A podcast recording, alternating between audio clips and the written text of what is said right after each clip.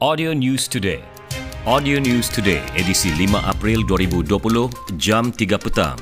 Persatuan Undang-Undang Sabah SLS menggesa pihak berkuasa untuk menjalankan pendekatan yang seimbang dengan rakyat semasa Perintah Kawalan Pergerakan PKP ini.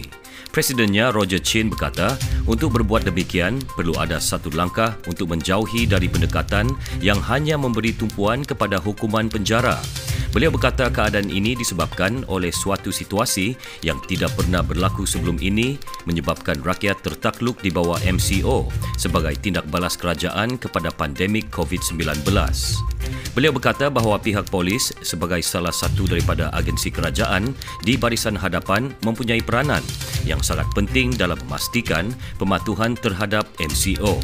Kita harus menghindari pendekatan yang terlalu keras, terlalu birokratik atau otoritarian terhadap pengurusan dan penguatkuasaan MCO, tegas Chin. Beliau berkata pada akhirnya fleksibiliti adalah penting kerana pihak berkuasa yang berkaitan perlu membuat banyak keputusan yang sukar kerana mereka berusaha memberikan perkhidmatan yang terbaik dalam persekitaran yang mencabar. Like us on fb.com slash audio news today. Audio News Today